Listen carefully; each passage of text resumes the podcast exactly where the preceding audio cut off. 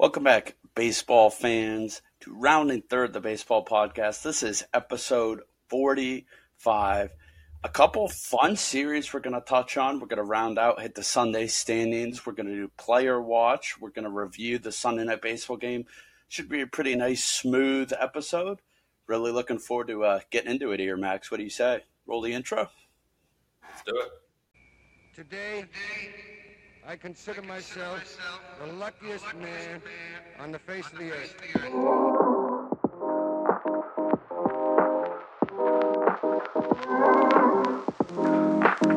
All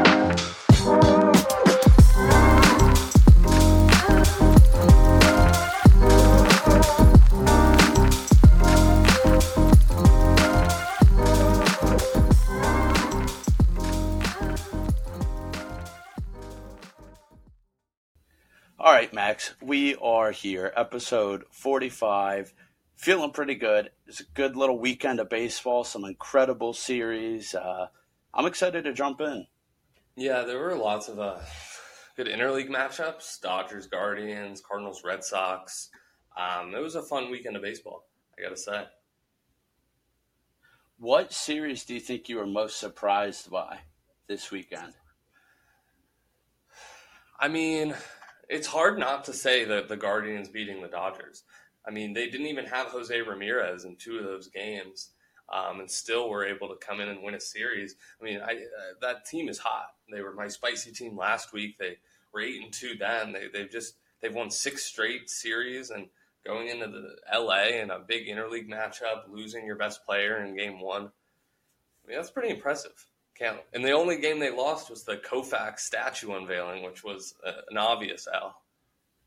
Which let me uh, mention for the viewers, we did have a little host on host uh, friendly wager going for that. You were definitely on the wrong side of it, dude. You can't bet against Koufax. I know we're going to get into that later in the show. Huge night Saturday for the Dodgers with Senor Koufax getting his statue. Uh, we'll touch on that later, but yeah, I mean, obviously as a Dodgers fan, a little bit sad about that series, but have to give it up to the Guardians they're a legit team. I know we'll talk about it here as we get around to them in the standings, but pretty excited to get into that. You want to kick us off with the American League West, Max? Let's do it. The American League West continues to be dominated by the Houston Astros. I mean, they just have a massive lead. They have the second largest lead on any division behind the Yankees. Um, they're just rolling, finished a win against the White Sox on Sunday Night Baseball And behind them, it does get a little bit interesting. You know, we've talked about those three teams that maybe have something to play for the Angels, Rangers, and Mariners. Angels have come back a little bit. Mike Trout has hit five homers in his last five games as they just routed the Mariners in a series. Um, and the Rangers, I mean, I think they won a series in Detroit, but still, I have no faith in that team. But the Mariners, the Mariners at fourth place right now at 29 and 39, 13 games out of first place. I'm almost ready to just pack up the bag for this team and call it. If you look at their um, their last 13 losses, their run totals go 2 1 2 2 1 3 0 2 0 1 2 0 0. I mean, this is just a team that has no offensive production, despite bringing in Eugenio and Winker. Um, Ty France has been great, but I'm just ready to pack it up for that team. I think it's Astros all the way in this year in this division, and they are the only team out of the West making the playoffs. Wow. See, that's been, I mean, I, am right there with you packing in on the Mariners. And I'm a huge, especially this season, Mariners guy. I stand to lose a lot of money for my stupid futures I've placed on that uh, team. Look very bad. But you're telling me you're ready to pack it in on the LA Angels. Angels, you're you don't think they're there? I'm pretty close to getting to that point. I mean, they kind of started off hot, right? They had this amazing start. Everyone was saying they're a top five team in baseball. But I mean, the AL East has rounded itself out as we expected. I mean, the Yankees are in control, but behind them, you still have the Blue Jays, Rays, and Red Sox, who are all at least five games over 500 and you have the surging Guardians who are six games over 500. So, you know, the Angels right now at three games below. Obviously, we're not even at the All Star break, but uh, this team, they're going to need to get an arm. They're going to need another starting pitcher. They're going to need something to help them because Trout has been spectacular, and you, you see where they are in the standings still. Yeah, what's crazy about this Angels team is, you know, they're second place in the West. They would be fifth place in the AL East. They would be fourth place in the AL Central. And the AL Central is a very weak division in itself. Uh, you know, that number two spot's almost kind of deceiving. You don't realize how bad they are. Again, they're not even over 500. This is an Angels team who has the best player in baseball in the un- reigning unanimous MVP from the American League. Just Right, yeah, and if you look at the wild card standings for now, it's like the Blue Jays have a two game gap for the first place, and then it goes Guardians and Rays are tied by winning percentage. Um, and then Red Sox a half game out, White Sox four games out, and then you have the Angels at four and a half out. So they got some climbing to do. And not to mention the Texas team right on their heels, half a game back, which in itself is interesting. Corey Seager, good weekend for him, put up two home runs. How do you uh, feel about that Texas team? I mean, uh, do you think they, they've got stuff going for them? I mean, I th- look if they could finish third in the AL West after last year's team, and obviously they spent signed 550 million in contracts on their middle infield but it's that progress you need. I mean, I don't expect anyone from going from that terrible of a record. I mean, what they they weren't pushing more than 60 wins last year.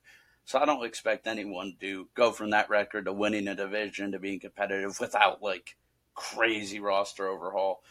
I think if they finish here, it's good season for them. I mean, this was a team we wrote off immediately off the jump, wrote off Texas. Yeah, I mean, we were kind of like they're building for the future. I mean, obviously they want to win. They signed Seager and Semien, so I mean, they're not packing it in. And they have Martin Perez, who's been really good as a starting pitcher. You know, I you, they I don't think they'll move him just because, like we said, they're trying to win. But he would be a decent piece. They got Adolis Garcia. I mean, they, they've got some good players. But I think this year, like you said, I think that was a good point. If they finish third, I mean, that's a win again, they'd be behind a Houston team, which I'm with. Yeah, the West is done. It's Houston's. I mean, look at them. They're playing different level of baseball. We'll get into that on Sunday Night Baseball. It's Houston. They're just killers. And then if you're Texas, it's like, well, we're behind Houston. Been there last six years, the ALCS. Then you have oh, and then we're behind the team that are Shohei Ohtani and Mike Trout. And right here, off of a 60 win season, we're right there. I mean, that's it's not a bad building block if you're a Texas fan. Definitely shows some hope.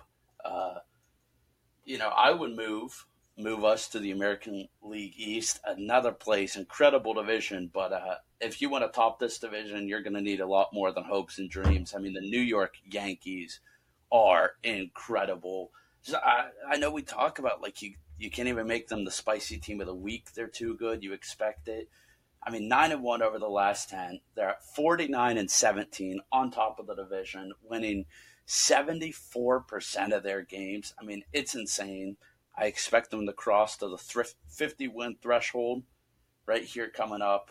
I mean, it has been just something. This New York team, they're just so fun to watch, and you know that's not always the case. And again, you hate your bet of the week on this New York team going into Toronto. You had them in the series we didn't even need the Sunday game. Take care of business Friday, Saturday. You hit your lock of the week. I mean, this New York team is special. They were down 6 1. You get the grand salami. I mean, there's just, it's crazy. It's the Ranger slogan, but no quit in New York. It applies here. Yeah, I mean, the Yankees are something else. I mean, they it almost looks like they can't lose. I mean, I know they they lost that series finale against the Blue Jays, which even then, I, I thought they were going to scratch it out. They gave up like seven unanswered runs and lost. Pretty wild game. But, I mean, their last two series, they beat the Rays and the Blue Jays pretty handily. They're only two competitors. And they start another series tonight against the Rays again with Gerrit Cole versus Shane McClanahan. They're just dominant. I mean, they're. I mean, their record is just ridiculous. 49 and 17. I mean, that's unbelievable in baseball. And if you look at the hottest teams ever through the first half of the season, the the Yankees in '98 were 61 and 20. So I mean, they still have a chance at that, and that team ended. By the way, ended up winning the World Series. Um, I mean, they're just they're just incredible, and the fact that this division is so loaded. I mean, the fourth place team in this division is five games over 500, and at the same time, it's a runaway. Right, that just says speaks to how good the Yankees are. It's a very competitive division. Three of the teams are competing for a wild card spot, and at the same time, the Yankees are just blowing them out. Have the biggest lead in the division in all of baseball. I mean, I love what you said there again. That's the Boston Red Sox in fourth place at 36 and 31.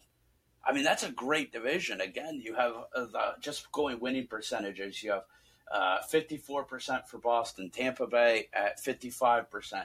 You have 58% for Toronto, and then 74%. I mean, the Yankees have 11 games in hand for the division lead in the division of all really, really good teams who are winning games, Toronto right there in that second place have a couple games in hand on the Rays, who are third. And again, this is a Rays team you can never count out. They play that weird style, that Raysian baseball. They're keeping it going. We'll see how this series goes. But these Yankees have far surpassed our expectations. I know neither of us said they'd make the playoffs. We look like idiots for that take. This team definitely makes the playoffs, right, Max? I mean, what do you think on that? Guaranteed the Yankees or the Blue Jays? The Yankees. I mean, the Yankees they're they're winning the division. It's a lock. There's no chance any team catches them. Um, I, I, mean, there's so many things you can talk about on this standing sheet about how impressive the Yankees have been. I mean, the Blue Jays are 10 games over 500 at 38 and 28. No other team in all of the American League except for the Astros and of course the Yankees are that are are 10 games over 500. And even if one thing I want to shout out too, the Orioles, they haven't been doing too bad themselves. They're 6 and 4 in their last 10. They're 30 and 38. The fourth and fifth place teams in both the American League Central and American League West haven't hit 30 games. So they're playing well too. I, you know, I think they deserve a little bit of shout out, but it is unbelievable how well the Yankees have played. I mean, they're about to win 50 games. Yeah, it, it's just crazy to me how good this division is, and like you said, it's just a runaway. Mean, there's no contest here, and the division is loaded. As you said, even Baltimore, their bad team, if you will, is pretty solid. I mean, you know, nothing crazy, but they're playing and the games, Yankees. They're winning games. I, I'm pretty sure the Yankees have only lost two series all year. One was to Baltimore, and the other was to the White Sox. Um, uh, so a month ago, I think. So that's pretty cool. But how about I turn to the, the White Sox? Yeah, let me turn to the Central here. Very interesting stuff going on in the Central. Um, I mean, up at the top, you still have the Twins, who have been somewhat shaky. They lost a series to Arizona. Um, but the big news here is the Cleveland Guardians are 34 and 28, six games over 500. They're 16 and 10 in the land, eight and two in their last 10. They've won six straight series. They went into Colorado on this road trip. That was my lock of the week last week. Swept them, three game sweep. They go into Dodger Stadium, win a series. Two of those games without Jose Ramirez they look really good. And what's awesome about this is starting tonight, the Guardians continue their road trip going to Minnesota to play a series against the Twins. Huge AL Central matchup. Guardians have a chance to take over the division lead, and right now they're the second wildcard team. I don't think anybody expected that, you know, 60 games in. The second wildcard team is the Cleveland Guardians. And then behind them, I, the White Sox they just I, I think they need to fire La Russa. I think I said that last week. I think they need to do something. Um, they just have so many players on the IL, which that's been the story all year, but they they really do. I mean, on Sunday Night Baseball, they were showing it all the players on their IL, and it's a laundry list. Um, and, and then you know Tigers and Royals suck, but the big story here is Guardians Twins, huge series this week. Yeah, so who do you think comes out of that? You think when that series concludes, who is the lead in the American League Central? So I, I mean, for the Guardians to have the lead um, in the in, let me let me just double check um, if it's a two or a three game set. It is a three game set. So or no, excuse me, it's a four game set. One, two, three. No, it's a three games. Excuse me. They start tomorrow. Um, so for the Guardians to have the lead in the division, they would need to sweep it, right? If they win two to one, the division will be tied. Um, so you know, and it's coming into Minnesota. Jose is still, I don't think, going to be in the lineup, but maybe he will be. I, I still think the Twins will have control in the division, but I still think if the Guardians go in there win one, that's that's good. If they win two and win the series, then it's like this team is really rolling. They'll be tied for the Minnesota Twin. They'll be tied for the Central lead, if not in control of it. I mean, do you agree with that? Yeah, no, I, I actually agree with your take. I think they win one. I think Minnesota takes care of business, but still, even getting that one game, you know, you're going to end up leaving that series with Minnesota two games up on you. Not a bad place to be if you're Cleveland. I mean, it going into Minnesota, that's going to be hard. It's been a consistent team, and I just think it's got to be a little bit of a letdown. You know, the Twins are really good, but like you're, you know, you're juiced up to go play the Dodgers, to go play in some of these you know, bigger series. And not that the, you know, this is a huge, huge divisional game. Obviously, they can get up for it, but it's just something a little bit different about going into Minnesota, you know, to face the Twins. You don't have Koufax statues or the likes. yeah, I mean, but also if you look at this road trip, this West Coast road trip, if you would have said coming into it, the six games out west, three against Denver, three against Colorado, three against LA, they come out of it five and one. I mean, that is unbelievable. So we'll see how they go in to play the Twins. Um, but how do you feel about the White Sox? Is my question for you. I mean, we saw them lose a series um, at, on Sunday Night Baseball. I mean, where where do you stand with that team? I mean, I think it's kind of laughable. Again, this is a team that had the minus 220 runaway division, our best odds to win their division. And when you take that stat into account and then look at the Yankees' domination, the Astros' domination, it's embarrassing. And I think it's on two fronts the White Sox downfall. You touched on one. Look, it's just injuries, but that's part of the game. It happens to the best of them. Again, I'm a Dodgers fan without Mookie Betts. Walker Buehler can't touch a baseball. Clayton Kershaw was dead for three months. I mean, like Injuries happen. But Tony La Russa sucks. I mean, he's just got to go. Like, dude is ancient. Like, he's older than the game of baseball.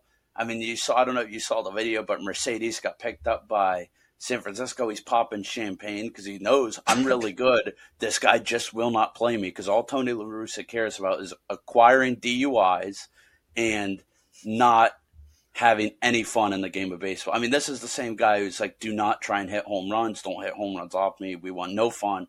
Tony La Russa, biggest anti-fun guy in baseball, needs to go. Yeah, I mean, I love I love Tony La Russa for his time in the Cardinals, and just I mean, he is a legend. He's a lock for the Hall of Fame if he's not already there. Um, but he's 77 years old. I mean, like at a certain point, your your team just needs a new culture, and a 77 year old guy, I just don't think fits the White Sox culture. I mean, you you look at the players on that team um, AJ Pollock, Tim Anderson, Yoan Moncada, Jose Abreu.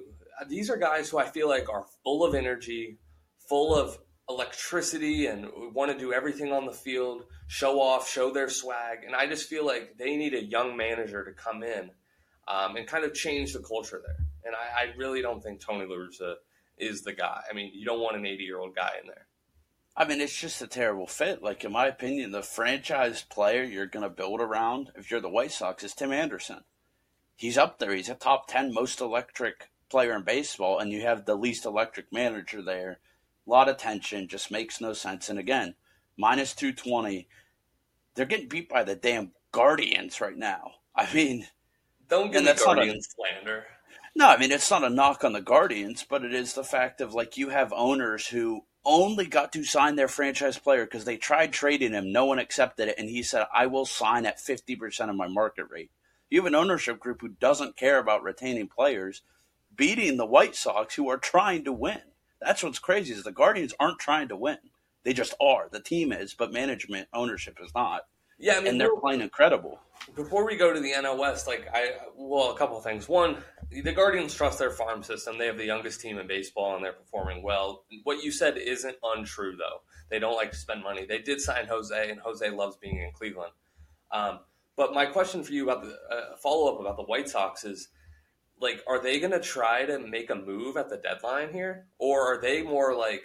This isn't our season. Maybe we can sell some players, or, or are they just going to kind of like coast through and see what happens? they're they're honestly in a really weird position because I would be of the favor of like, uh, this isn't the year, pack it up, whatever. But again, the teams in front of them are the Twins and Guardians, and no knock, they've been good all year. But like, this isn't the runaway New York Yankees. I mean, you're three or four series away from the White Sox being right back in this, some health. They have a competitive roster, so it's hard to pack it in.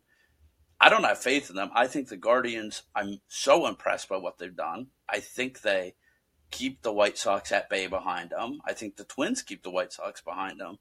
I just don't know when you when you can call it.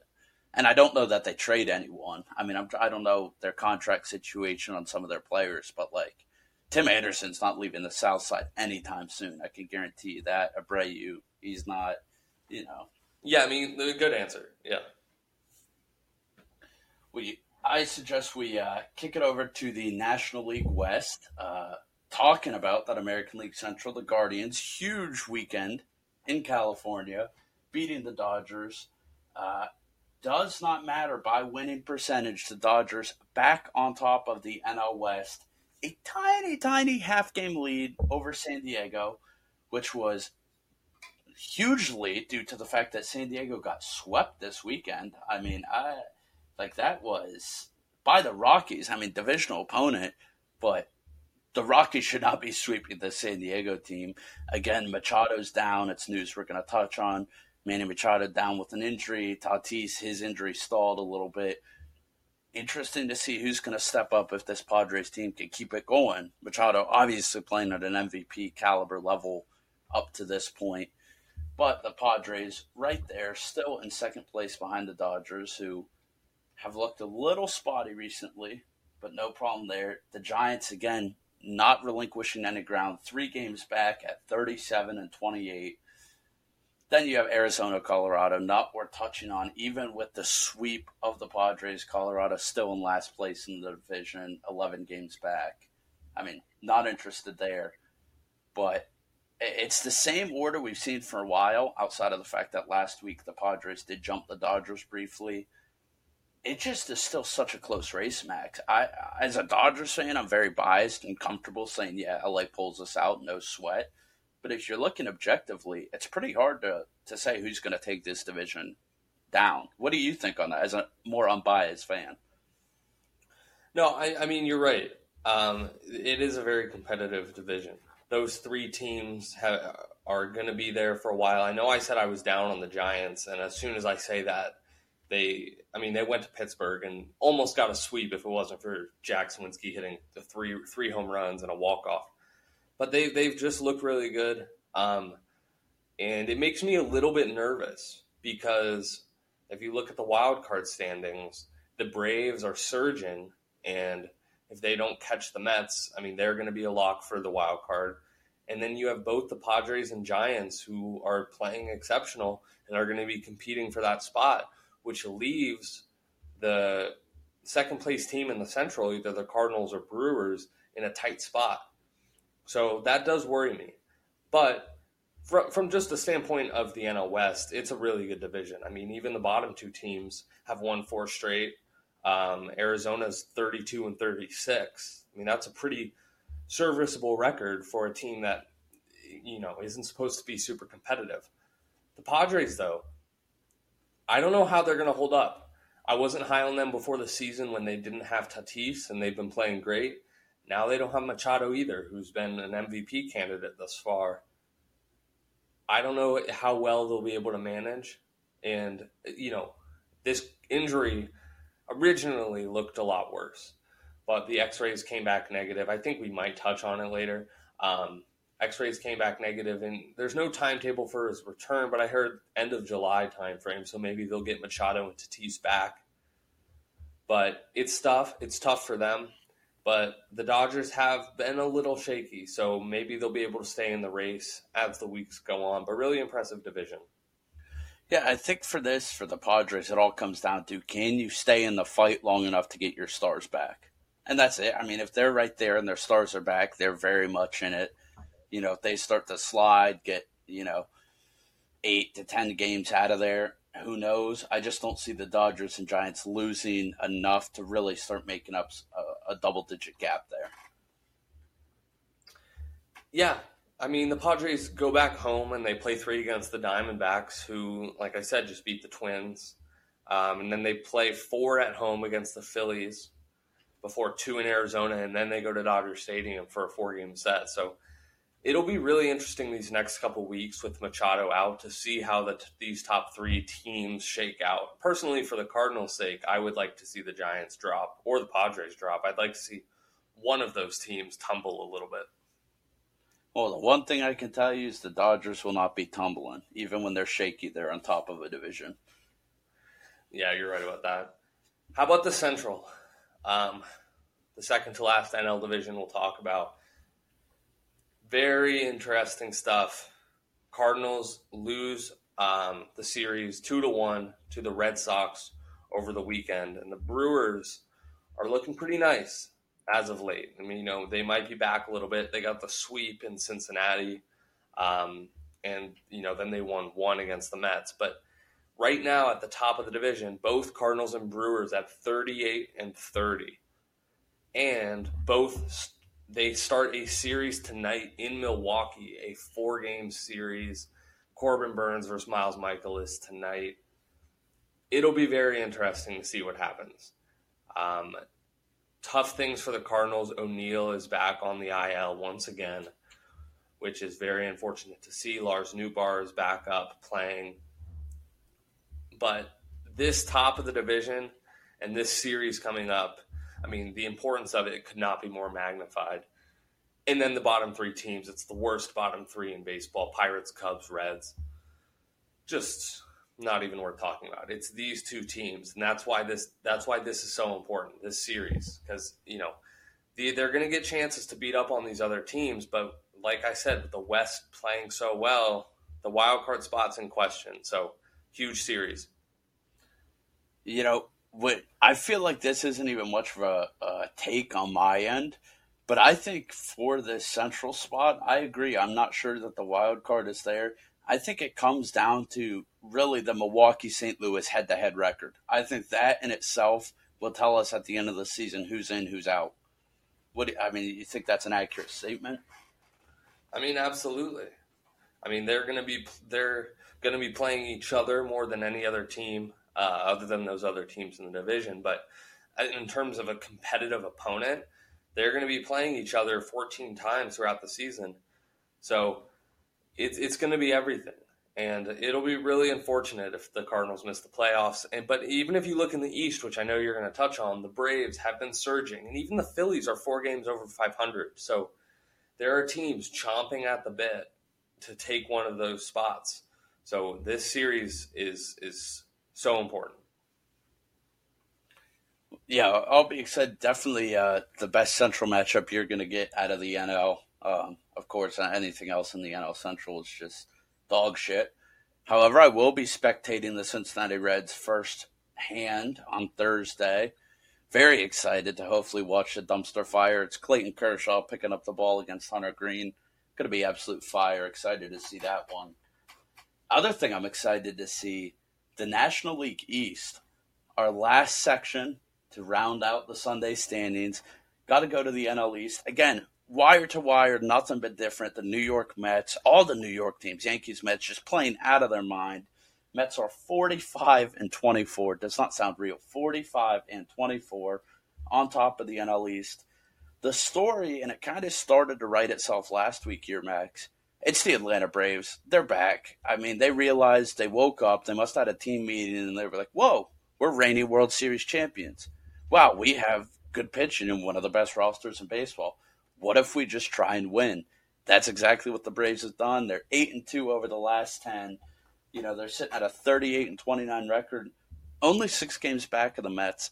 I don't think they really make the push there. But again, as you mentioned, they're now sitting in that wild card spot in the National League, that last wild card spot. Only have a little half game lead there, so still anyone's battle there. The real story here, and that's where my question is is for you, Max.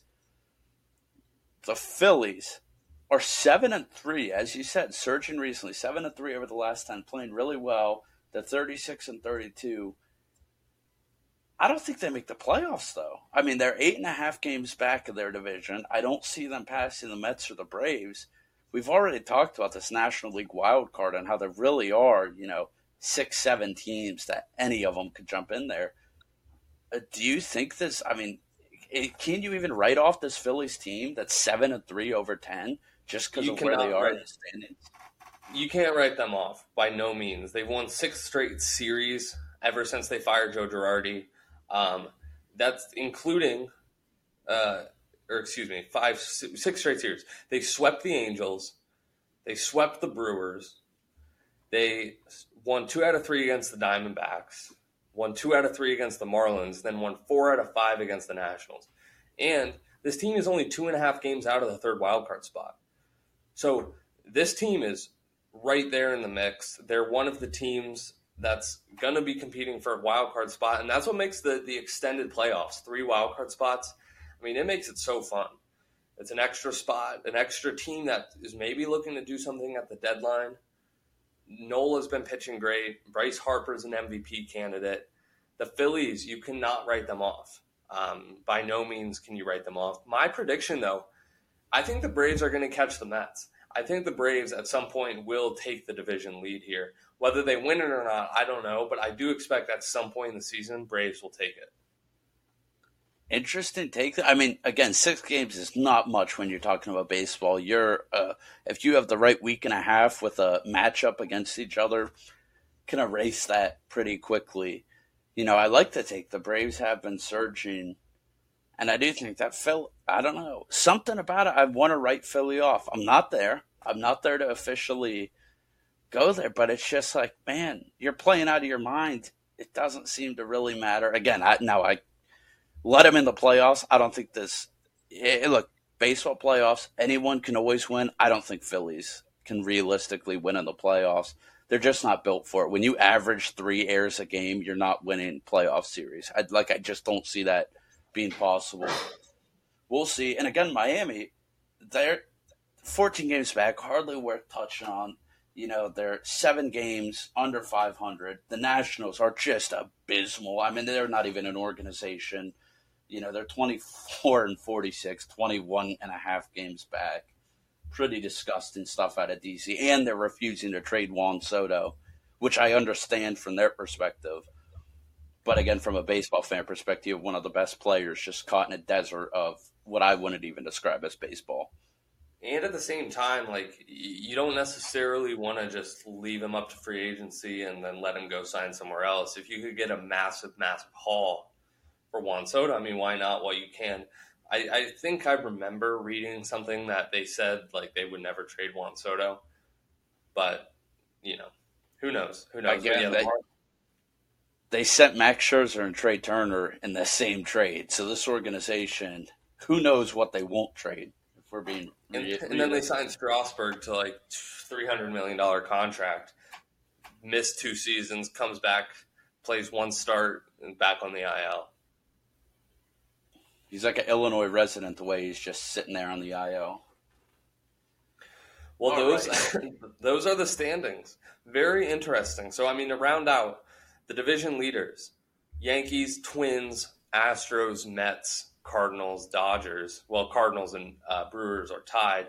The wild card teams: Blue Jays, Guardians, Rays, and Padres, Giants, Braves very interesting 60 something games into the season. But, James, I mean, let's turn our attention to some rather unfortunate news that a lot of teams have been facing across baseball. Mookie's down, Tyler O'Neill's down, Manny Machado goes down, among among a bunch of other players that are also down. But lots of players hitting the IL.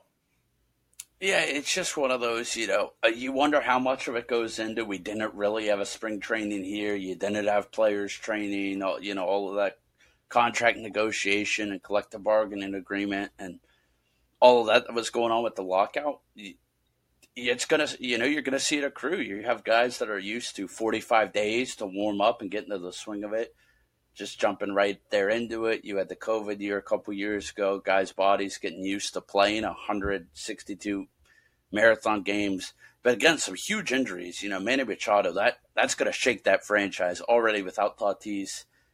I don't know who fills the role. I mean, they have a decent list of role players, but no one who it's like, oh my god, Luke Voit's in the DH, like game's over. Like no one, you know, no yeah, game I mean, breaker. You can't replace Machado. You can't replace him. Um, he's having a career year pretty much, and having him out and Tatis out is tough. Do you think that will? I mean, like, how do you think both the Mookie injury and plus the Walker Buehler injury, and now Machado and Tatis? I mean, the NL West is just falling apart do you think this is a chance for the Giants to surge, or do you think those two teams have enough in reserve to kind of maintain order and keep it as Dodgers, Padres, Giants for the next month or so until they're back at full strength?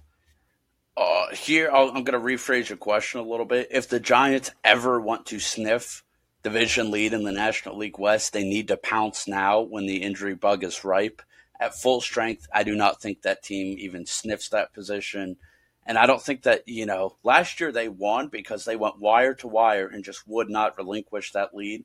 I don't think they're cut out to dogfight and, you know, in the last waning days of August and September, early September, make a move there. I think they need the lead and need to protect it.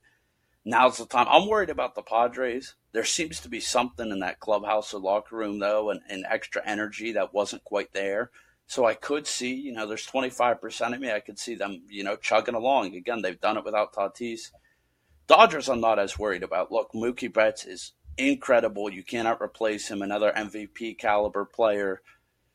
But you have Trea Turner, who's been incredible all season. You have Freddie Freeman. You have Will Smith. You have Max Muncy, who's looked terrible. Justin Turner also looked terrible. But you know, you have you have Bellinger. It looked questionable, but you have some bats there. It's not like a Sahara Desert without him. Good news too. It's just a cracked rib. In two weeks, he should be back.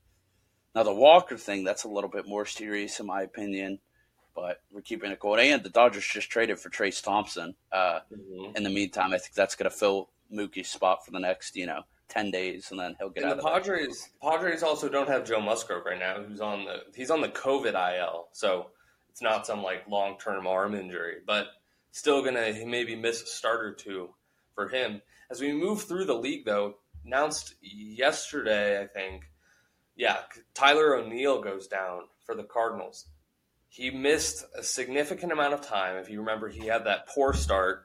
He opened the season on opening day with a homer, five RBIs. Everyone was like, Tyler O'Neill, the September player of the month last year, he's back. Really struggled hits the IL, misses a lot of time, comes back, has been okay. I mean, he's been he hasn't been that un, unbelievable player, but I think he's been a lot better. And now he is back on the IL with I think hamstring tightness, ten day IL. We'll see how long he's there. But I mean, although he goes down, Juan Yepez, who's been incredible, immediately comes in, hits a three run smash yesterday. So I, I, it might not be the worst thing in the world for the Cardinals to ha- get that struggling bat out of the lineup. But I mean, what's your outside perspective on losing Tyler O'Neill?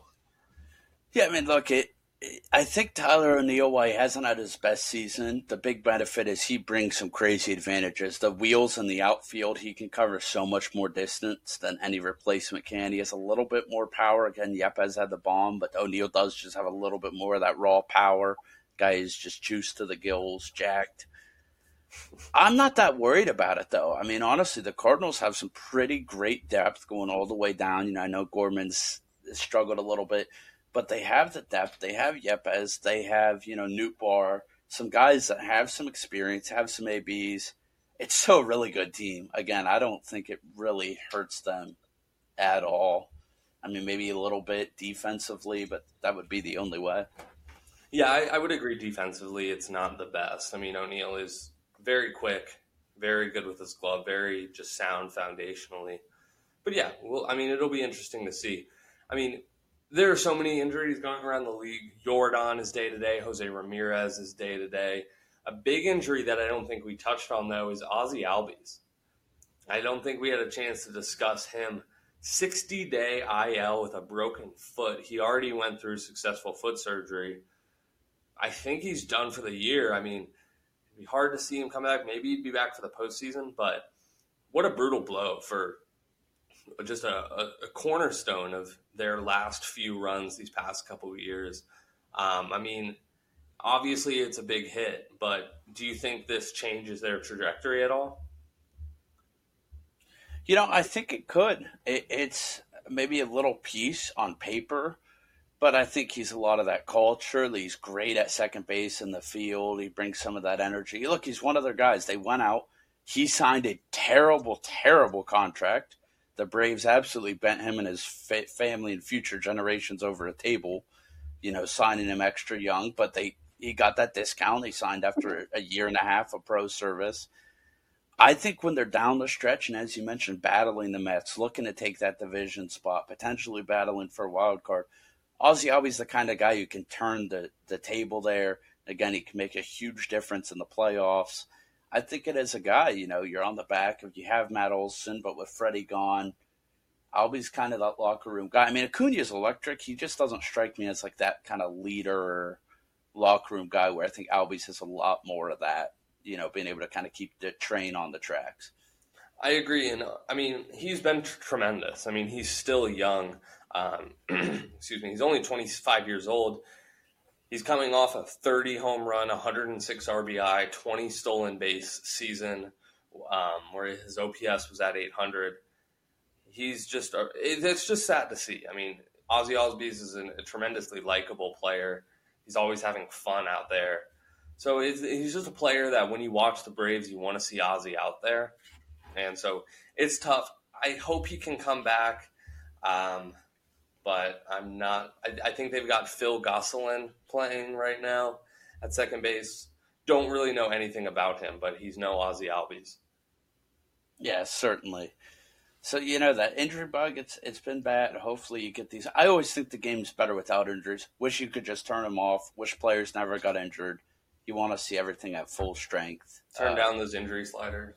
Yeah, get that slider all the way off. We don't need any of that. Get get everyone back. Let's keep it healthy.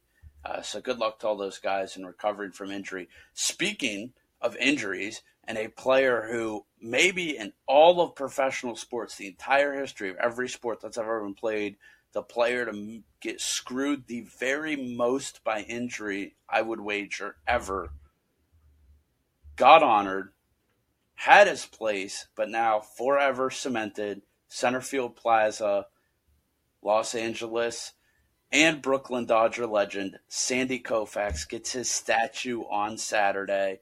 The 32, the Southpaw, the best lefty to ever throw baseball.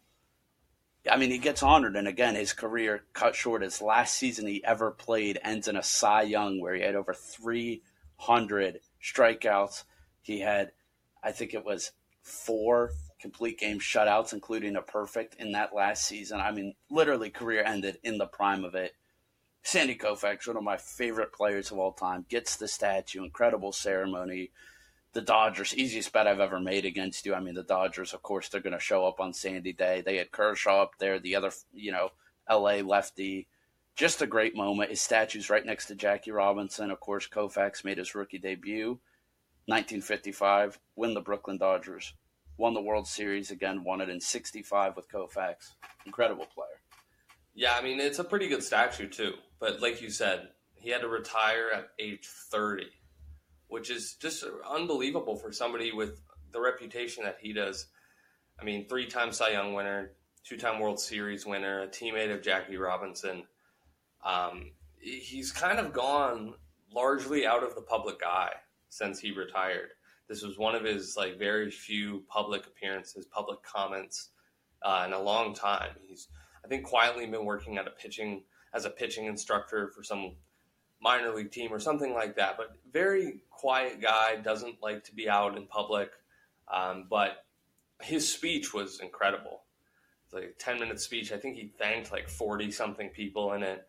it was a real tearjerker. And the statue, I mean, the statue is well done. It's done by the same person who made uh, the Jackie statue. Um, I, I wish I knew the name. I think it's a Japanese artist who did it, but it's a really good statue. Yeah, you got him with the whole leg kick. I mean, it encapsulates Sandy Koufax, get that left arm way back. I got to get out there. I mean, I haven't been out to Dodger Stadium since they put in the Jackie statue or the Koufax.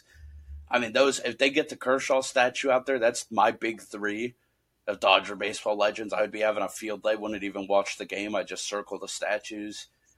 I mean, awesome moment. That 32 already retired. Obviously, Koufax is in the Hall of Fame. I mean, like how couldn't he be? But, it was amazing. He was in the Hall of Fame. I mean, I mean, he had a long season. He came into the year when he was 19 or into the league. But I, I, mean, I mean, I'm looking at his stats now. Four, three of his final four seasons, he won Cy Young.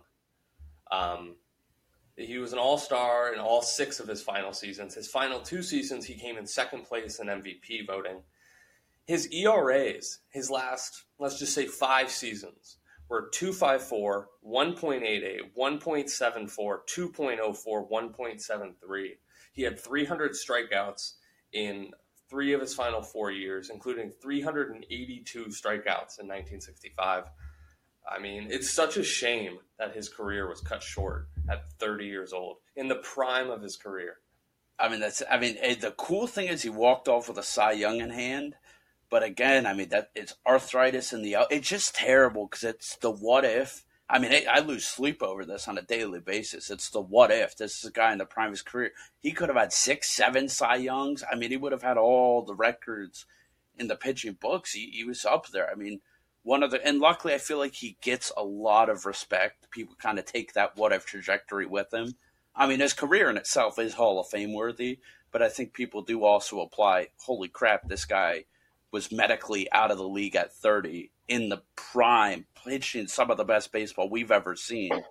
I think people factor that in. I love the statue. I love it. Retired the 32. I mean, it is retired, but you know, got to remember the 32, 42, 32, 22. If it ends in two and it's wearing Dodger blue, it's a savage. It's a fact. Absolute fact. And it was cool seeing, seeing Clayton there too. Um, I'll, I'll be honest. I have mixed feelings on it because really? I obviously I obviously liked it. I mean, my favorite two pitchers. It was a little bit too much. Like I don't know. I kind of want Sandy to have his moment. Everyone makes the connections. We know Dodger Southpaw. You get it. I mean, it was nice. At the end of the day, I don't think I would have optioned to not have Kershaw there. But it's just like let's make sure. I feel like so many fans oh. are like in LA are like future focused and like now, now, now, and they're not real Dodgers fans. I mean, I mean, I don't think it was like that. I don't think it was like that. I, I think Clayton Kershaw was showing up as a fan. I mean, they're both. I mean, Clayton Kershaw is a Hall of Famer, Dodger legend in his own right. It's pretty cool to see a Sandy Koufax statue unveiled. It's kind of a once in a lifetime thing. I don't think it was like, let's put the spotlight on Clayton too. I felt like it was more just like he was there in honor. I, I think they have a, a relationship as well. Yeah, no, I agree on the Kershaw side. I'm talking about how, how, some of the fan interactions I was seeing on Twitter are like, oh, wow, it's Clayton Kershaw on this bum. And it's like, get the hell out of here. Like, pave the way. Clayton, yeah, Clayton should have been there every right. They've had that relationship. And look, they see each other. look, they're both some of the best left handed pitchers that have ever played, Dodger pitchers. Legend. Special moment for LA. Of course, they won the game. Max, thank you for the free money. Free dinner from Max. Very nice. Let's go to the player watch here. Trending players, who's playing hot, who's not playing so hot, who's trending up, who is trending down. James, give me your trending up player. I don't think there's any question here. I imagine this could be a little overlap here. You touched on this a little bit earlier. I'm all in. It's Mike Trout. I mean, what an incredible weekend he had. As he said, four home runs in five or five home runs in five yeah five home runs in five games, four go ahead home runs in a five game series. First time that's ever happened in baseball history. Four go ahead home runs. Angels win the series. Four games, dropping one over the Mariners. Mike, I mean, there's not a lot to say. Mike Trout, he's the best hitter on the planet, best baseball player on the planet, and he showed it this week. He just owns Seattle. Um, No, I mean that's a great pick. I, I mean, he was on my list, obviously, but I actually went a little bit different. So this guy was on the IL for a while. He actually got hurt again this weekend, but they're they're hoping he avoids the IL. A South Side player from the Chicago White Sox, Yoan Moncada. Um, so this is a little bit interesting. He's had a tough year. If you look at his numbers, he's batting 179 on the year. He didn't play at all in April, and in May he was batting 133. But his last seven days, his last 15 at bats, he's seven for 15, two doubles, a homer, six RBIs, batting 467 with an OPS at 1.329. That's you got to be happy about that if you're the White Sox. I mean, this is a guy who hasn't been playing well all season. He's one of those guys that's you know he's not one of your best best players like Tim Anderson or Jose Abreu, but he's a guy who should put up big numbers.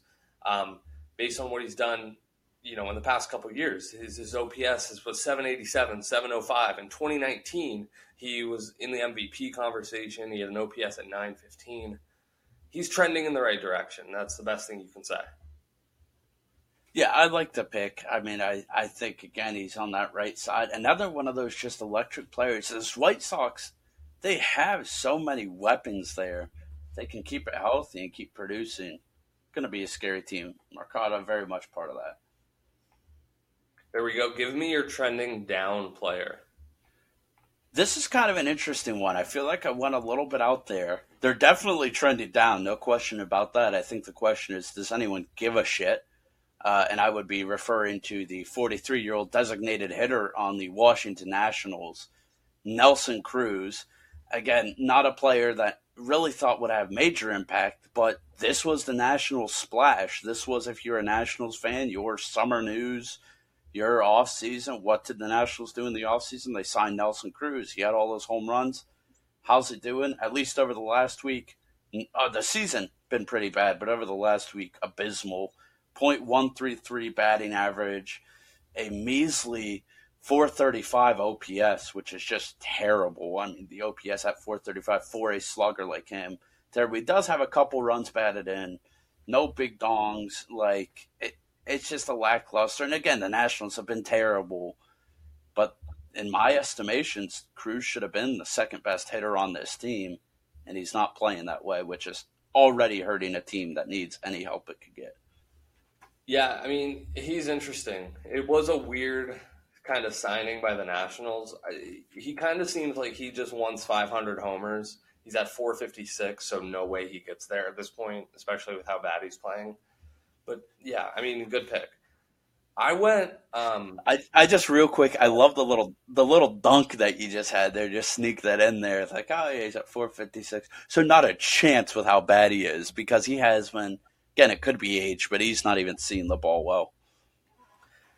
How about a trending down player who is on one of the most trending down teams, the Seattle Mariners, Adam Frazier. Uh, Adam Frazier was a pirate for several years. Um, for the for the first one, two, three, four, five years of his career, he was traded last year to the Padres. Funny enough, for Jack Suwinski, who hit three homers yesterday. Um, so, I mean, that kind of sucks. But then he, he goes to the Mariners. The Mariners trade for him this offseason, entering his final year of arbitration. And this is a guy who was a 300 hitter in 2021, or, or his time in uh, Pittsburgh, he was a 300 hitter before he came to the Padres. He has been terrible, really terrible. And I mean, this whole lineup's been poor offensively, but last seven days, his 167 average and you talked about that OPS at around 400 being low. OPS for Adam Frazier is at 367. Uh, four hits in 24 at bats, all singles. Just he's really, really struggling right now. It's unfortunate to see because I've always kind of liked Adam Frazier. I thought he was going to be a great second baseman for the Mariners, and it just hasn't turned out that way. Yeah, again, this is a guy I love to pick there. I mean, when he was on the Pirates, he was on top of the baseball world. Certainly not the best player, but I'd say household name. People knew he was raking. Didn't really perform much for San Diego. And again, I think if you're Seattle, you're like, wow, like look at our reinvented infield. We're gonna have JP, we're gonna have Ty France, we're gonna have uh, Adam Frazier and Eugenio Suarez. That's a great infield, and they're just not producing. I mean, ultimately, that's what's hit this Mariners team. If everything went right, this Mariners team is very much in the season, could be up top in their division. Not what we're seeing. I love the pick. And wow, what did you say the uh, OPS was? 360? Yeah, yeah. that makes me want to vomit. I mean, that is foul. Like that's ter- that is terrible. OPS is on base plus slugging. Like some the a lot of people have on base percentages higher than 367. Let alone you're adding some other stat on top of it. Max Muncy has a higher uh, on base percentage than 360, and he's played terrible all year. He's got a higher on base than that. I mean, that is like new levels of bad. Again, uh, of just for a benchmark. I mean, an OPS you're really targeting is one. You know, anything about 850s, pretty solid and above. You're really targeting one. Mike Trout's perennially over one. Three, say that's wow, that's terrible. Yeah. It's tough. Good pick. So I had Mon- Moncada and Frazier, and you had Mike Trout and Nelson Cruz. Some pretty notable names on your end. Um, but final thing, James, Sunday Night Baseball, White Sox at Astros. Uh, split series going in. It was the grudge match. Interesting game. Interesting game. Astros pull it out 4 3. Um, I mean, what, what were your thoughts on the game overall? It wasn't as exciting as I would have hoped for. You know, going in, I was pretty up for this matchup. I'd also say if you look at the scoreboard, looks like a much closer game yeah. than it really was. The White Sox chipped in two pretty late to go from a four-one game to you know a four-three game. Nothing super sexy. I mean, I did like AJ Pollock hit the triple. That was cool. I mean, I'm always cheering for his success. You had the um, oh, why can't I think of who's the uh, Astros kid just hit his first home run? JJ. Yeah, JJ whatever Vich you just said. Which biggest highlight of that, by the way, I don't know if you saw the trade demands that the kid who caught that ball made absolute flea city. I mean, I want that guy. Sorry, Andrew Friedman. We got a new GM in town. He got a Altuve signed ball, a Verlander signed shirt, like six tickets to a game, batting practice tickets. Like the dude kept booking and he was working. Total respect for the kid. Fun home I mean, run, but it's it's very very uncommon to catch somebody's first home run. You got to go all in on the negotiating. But that was so funny. I mean, I thought they might have overdone it a little bit. They like kept showing him over and over and over throughout the game. But the story was pretty funny. Yeah, I mean, a, a couple references probably would have been fine and get it over with. But again, you know, if you think about it, you have to negotiate because if you're a kid in an MLB park and you caught it, like, and maybe that dude's first home run, but like, I just caught a home run at an MLB game. I don't really want to give that away either. Look, I'm in the same position. If that happens to me at Dodger Stadium, I'm calling Mookie, I'm getting Kersh, I'm getting Freddie do we have any Corey Seager merch in the closet? I mean, you know, I'm I'd be running it up too. So respect that kid. I think that's the story of the game to me. I mean, that a little bit of a boring game. Not boring, but I felt like there could have been a lot of fireworks here, and it was just kind of so-so. Yeah, I mean, like the pitching was average. I mean, Cristian Javier had a pretty good outing, five innings pitched, two hits, one run. Walked four though. Michael Kopech too. I mean, he only walked one, but gave up seven hits, four earned runs. And I like what you said about the game seeming closer than it was. It did seem like the Astros were in control. I mean, it was four to one, Astros rolling going into the eighth, and there was that weird play um, where I think it was Rob, Rob Luis Robert shattered his bat on the swing, and the, the bat head just came flying up the short shortstop, who's trying to field the ball so they can't really make the play because the bat is flying at him. And then AJ Pollock hits the triple and they, they score two runs. Um, so, I mean, that was a little interesting. But, I mean, other than that, it just felt like the Astros were clearly the better team. Yeah, and I think that's what we expected. I know both of our predictions, we both like, yeah, Astros locked this down, they win. So on that front, very much what we expected. How Here's about this? The question. I mean, oh, yeah, go ahead. I was just going to say the question remains, and this is the hardest um, one I think we've had. Rounding third player of the week from the game. Like, who game, was the yeah the Sunday night base sorry player of the week the Sunday night baseball player of the game rounded through player of the game. Who are you thinking? Because initially I'm I have a couple picks in my head. I don't even know if one's eligible. Yeah, I mean it is harder. It's it's one of the harder ones we have because there's no clear winner. Um, I mean, you could you could say Matijevic because he hit his first home run of his career into the Crawford boxes. Which, by the way, that hit was a homer in only two ballparks. Um, but I, I would give my vote for Mauricio Dubon. Uh, he also hit a homer in this game. He went two for two with two RBIs, one run scored. He's batting ninth in the lineup and really showed up. I mean, but but that's not. I mean, that's not like the most incredible thing. But he did hit a two run homer uh, in the fifth inning to kind of put the game a little bit more out of reach. So maybe Mauricio Dubon. I mean, who do you think? I mean, I got uh, JJ as well. I mean, the first home run on Sunday Night Baseball could be notable. I got the kid for fleecing the Astros. I got him on the sheet. I don't know if he's eligible. And then I think Cristian Javier, you know, again, not the best performance, but kept it in check, got the win, did what you need to do. I'm fine with Dubon. A little bit of bad blood. You know, he is a former Giant. Still no clue why they traded him.